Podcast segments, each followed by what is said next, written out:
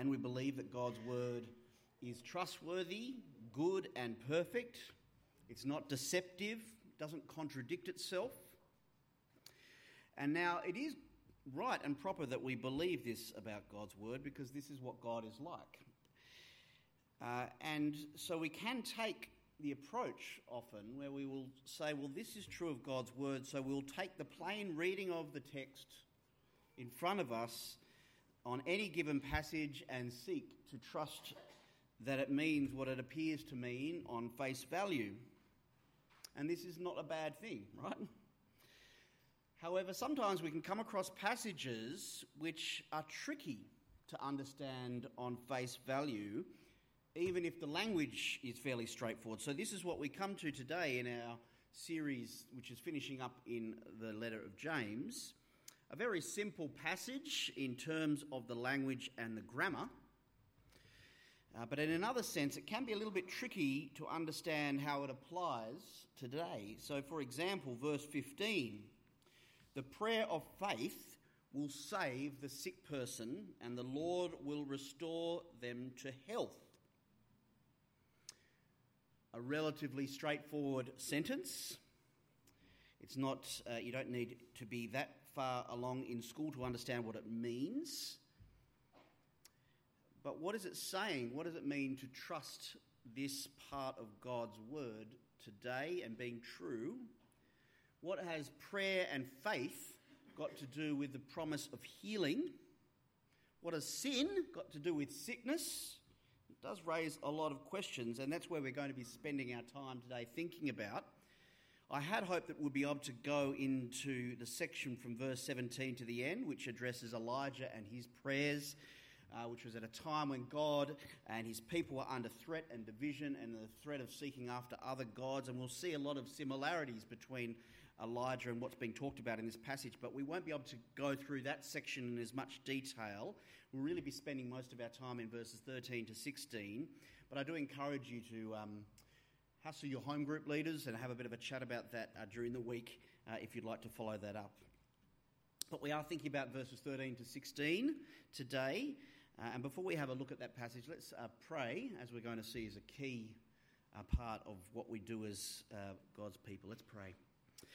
Father, we ask now that as we come to this part of your, your word, that you will actually be helping us to understand what you have to say to us, particularly in this area of sickness and prayer and faith, uh, an area that is so personal to so many of us. We ask that you'll give us not just clarity on what these words mean, but a confidence and a trust in your goodness and your purposes for us. Amen. So we see in these opening verses, uh, verse 13, that it begins with a connection between our personal day to day experience and our posture towards God. So you see there in verse 13, is anyone among you suffering? he should pray. So the experience of suffering leads to a particular posture towards God. We're going to come back uh, to suffering and prayer in a moment, but let, look at the next verse, the next part of the verse. Is anyone cheerful? He should sing praises. That is, it's appropriate to turn to God in praise and song when our circumstances, our hearts are cheered. It is a Godward attentiveness that shows itself in song. One of the gifts and purposes of music, especially when we gather together, is that it is a way in which an outlet for us to express the cheer that we have on our hearts because of what God has done. We know the difference between saying something in a monotone and singing something in a beautiful chorus. Uh, but singing uh, today is not so much the focus of this passage, uh, prayer and sickness is, but it is worth noting the idea that the circumstances of our life lead us to a posture towards God. So, prayer and sickness, uh, James returns to in verse 14. Is anyone among you sick? Now, the, the sickness on view here uh, is most likely some kind of physical sickness, uh, which, as we're going to see, is intimately connected to uh, what we might call psychological and spiritual weakness as well. But what seems to be on view here is a sickness within the context of a Christian community. So it's not just anybody we know who's sick. Here, this section is addressing a part of the local Christian community, anyone among you sick. And what should the sick person do? Reading on. They should call for the elders of the church. Now, the elders are the leaders of the church, and they're not called upon because they have some supernatural power, but because they have a level of responsibility for the welfare and the spiritual health of the church community. So they call on the elders of the church, and what are they called to do? They should pray over him after anointing him with olive oil in the name of the Lord. So, two elements we can spot here. First of all, is prayer over the sick person, and second, is this anointing the sick person with olive oil in the name of the Lord. And we're going to return to the praying bit in a moment, but let's first consider the olive oil or the oil. What's meant by that? Well, we know throughout the Bible, throughout the scriptures, uh, oil is used for a variety of purposes, sometimes symbolic, sometimes practical. At a symbolic level, uh, oil was used often to symbolize the indwelling of God's Spirit. So you'd see the kings of Israel, particularly the anointed ones, were anointed with oil as a symbol of God's uh, God being with them, particularly in a particular way. They'd be anointed with oil. So there's a symbolic use of oil. But there was also a practical use of oil. Oil was considered medicinal, it would be used for pain relief, treatment of wounds. Uh, and we do see this, this usage in the story of the Good Samaritan. So, you know, the, the parable of the Good Samaritan there's a beaten man by the side of the road, and the, the Good Samaritan goes and attends to him and anoints his wounds with oil and wine, not because of some symbolic value, but because of the medicinal value of that. So, what do we see? Well, it's quite a key thing, isn't it? That, that attending to the sick in the Christian community uh, doesn't mean that prayer replaces uh, m- what we might call medical care. It works in partnership with it. Uh, and, and, depending on where you are in the world, you might lean towards one or the other. Uh, here, I think we probably, uh, in our context, Christians here might spend more time uh, up at the pharmacy or the GP or the specialist trying to attend to our, our physical uh, weakness uh, and less time in prayer. But not all communities are like that. So I've, I've, mentioned before, I've spent a number of years up in Arnhem Land, a community, in, an Aboriginal community uh, in Minyerri, which is about eight hours uh, southeast of uh, Darwin, and chatting to the Christians there. Um, it would kind of grieve me often because not that they were so prayer dependent, but they would not even take something as much as a Panadol uh, to, to ease any pain because it was all about prayer.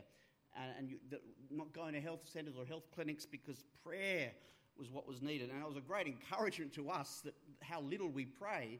But we see in this passage that prayer doesn't replace medical care.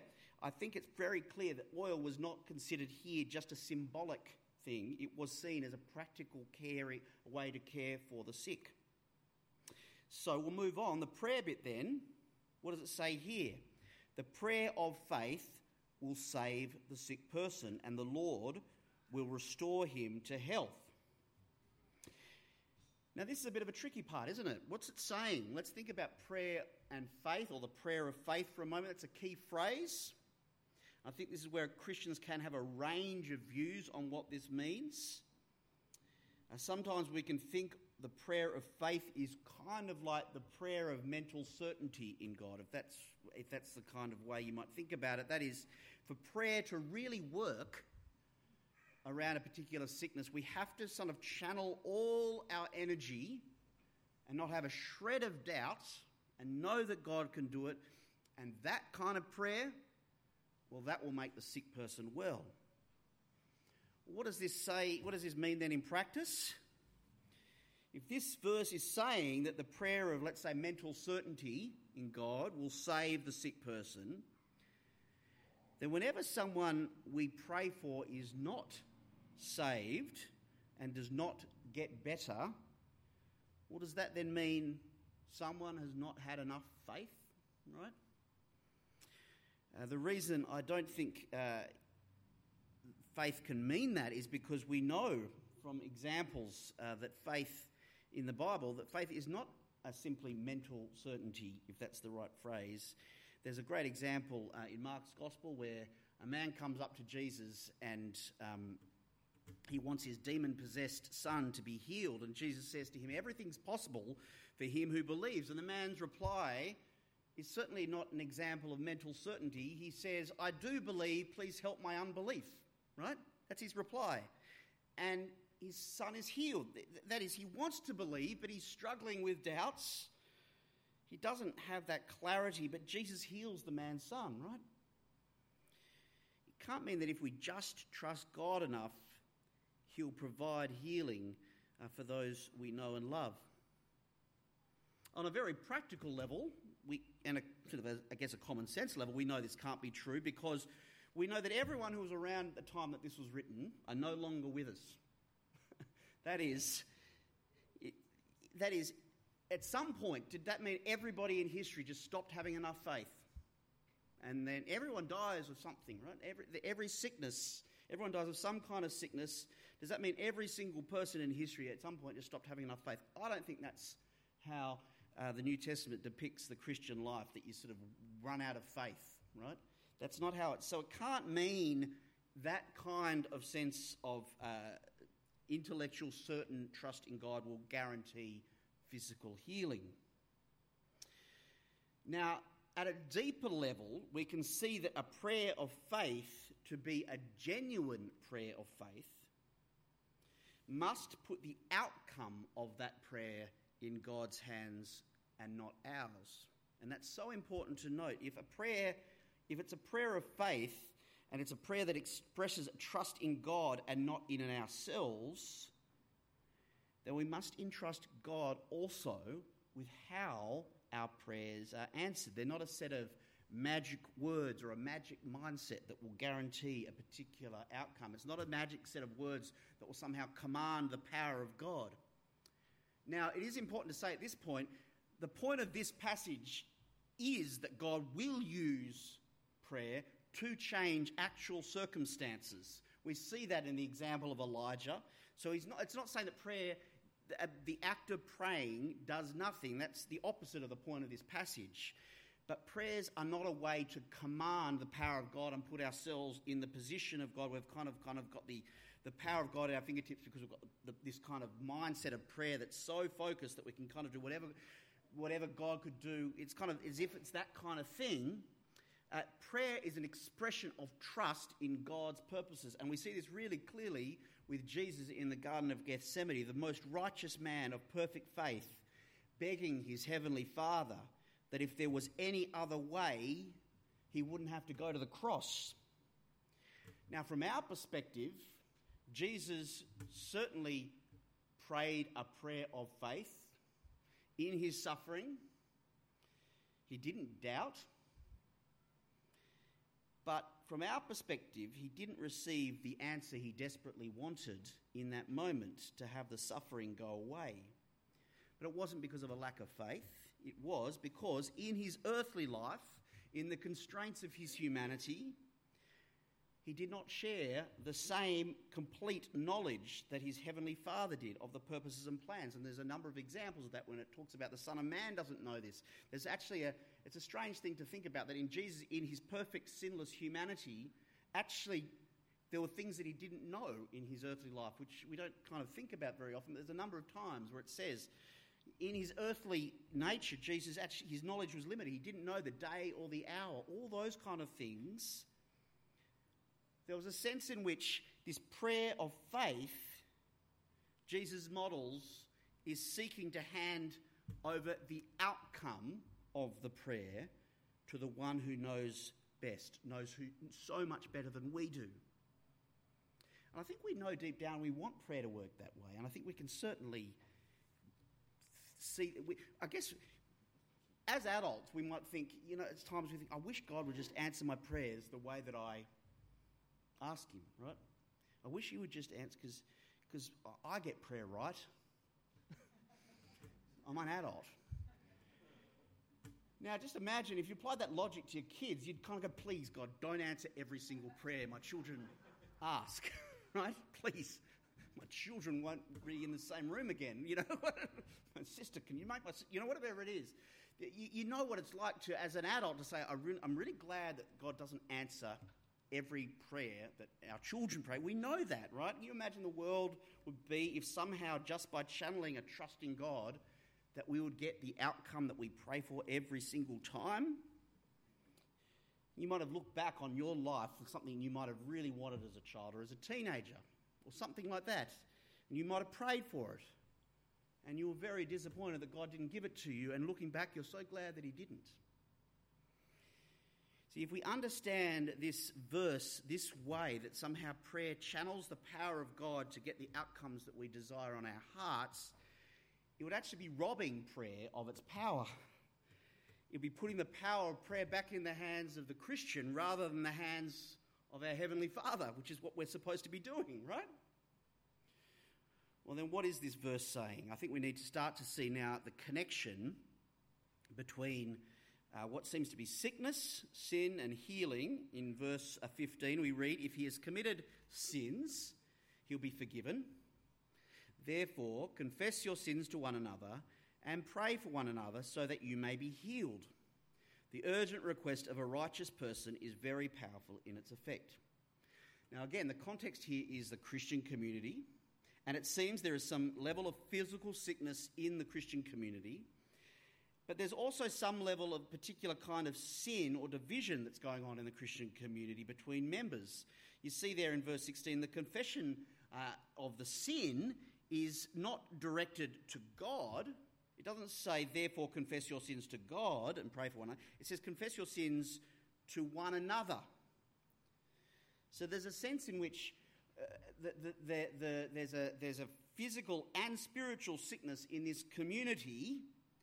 And we see that uh, James already addressed a kind of division when he says, What causes fights and quarrels among you?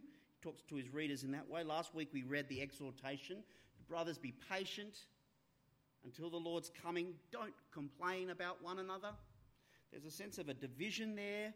There's a call to endure, to, uh, endure suffering. Now, the, there are these two tensions, I think, when it comes to verses like this that we need to hold kind of in tension, like a lot of parts of the Bible. The first is that the Bible gives us a very strong warning about drawing too strong a connection between the physical sickness of an individual and that individual's particular sin. So, throughout the book of Job, who suffered incredibly with no apparent answer to his prayers, his friends came in, they counseled Job that it must be due to a particular sin. That's why you're suffering this way. But the attitude of Job's friends, it's actually condemned throughout the book because it's not directly connected to Job's sin, his suffering. And Jesus makes similar points in the Gospels, saying that it's actually not that when people are there's people who are trying to look at the physical suffering of some people who are, you know, whether a tower fell on them or different things, all these different examples, and he warns them very strongly not to draw a, a straight line between somebody's suffering and their particular sin. We can't do that. But we also know that sickness can sometimes be a result or a consequence of sin, particularly in a community.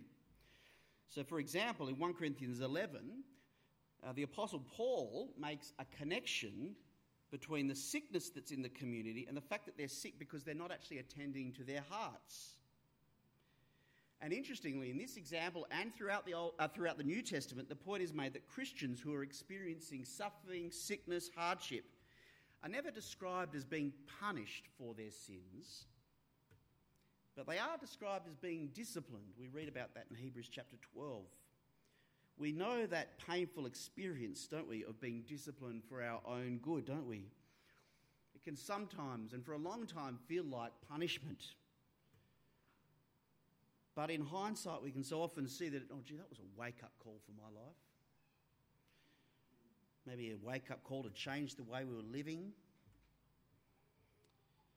Now, it is difficult to discern the direct connection in this passage, particularly between sickness and sin, and we need to heed the warnings of drawing too strong a connection. But what we do know, if anyone has gone from health to sickness, we're very aware, aren't we, when we have that uh, spiritual, when we have that sense of physical weakness, we're very aware of our spiritual state at the same time, aren't we? You know, you hear people who are kind of healthy, uh, healthy uh, people who can, you know, they, they, they don't need much sleep and they're kind of, their, their life, they're traveling the world and suddenly, for some reason, they're in bed for, you know, a couple of months on a lying straight and they suddenly, suddenly feel like how dependent they are. They're suddenly aware of their own mortality, their own limitations, their own weakness, their own fact that there's got to be dependent on people outside themselves.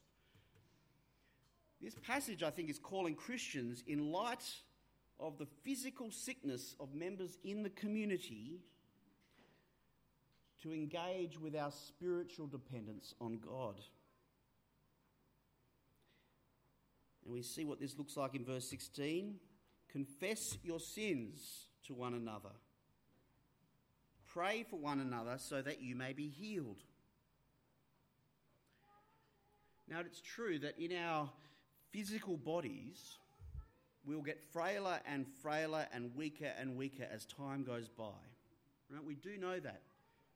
And we've seen how ridiculous it looks when you see Hollywood celebrities who have got lots and lots and lots of money trying to pretend that's not the case you know, that they're not getting older and they're getting younger and all these kind of things. We kind of know what that looks like. It's ridiculous. No, the normal pattern is that our immune system goes, our mental capacity, all these different things. We do get frailer and frailer and weaker and weaker physically as time goes by. This passage is not promising a reversal of that, but we also know the promise that spiritually, the more that we deal with the reality of our sin, and the sin in a community and come to faith in Jesus, spiritually, God's people get stronger and stronger.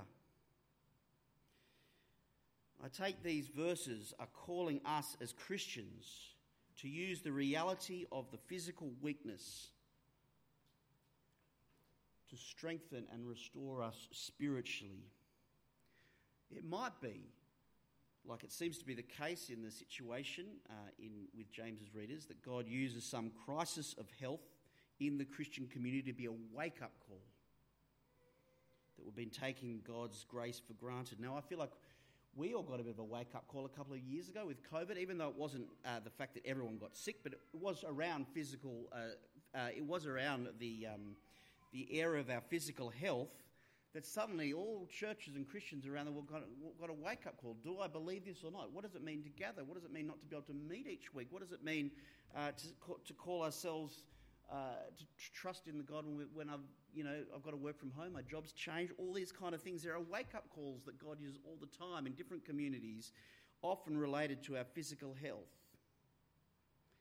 And it might be that God answers these prayers by providing immediate physical healing. And we know that He does this, and we must continue to do this.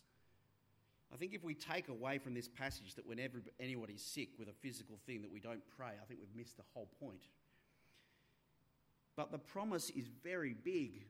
It's for big picture healing, big picture restoration, both physical and spiritual, in God's timing. There's the promise of saving the sick person there's the promise of restoration of health. There's a promise of healing and forgiveness.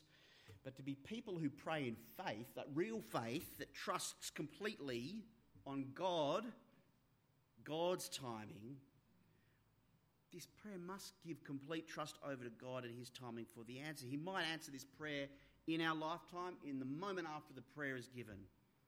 It might take till eternity that we see it come. The lesson today is for us to be people of radical prayer that expresses a radical trust in God, taking to God our pain, the pains of those around us, taking to God the things of our heart, but like the true righteous man, praying, Not my will, but yours be done. Let's pray.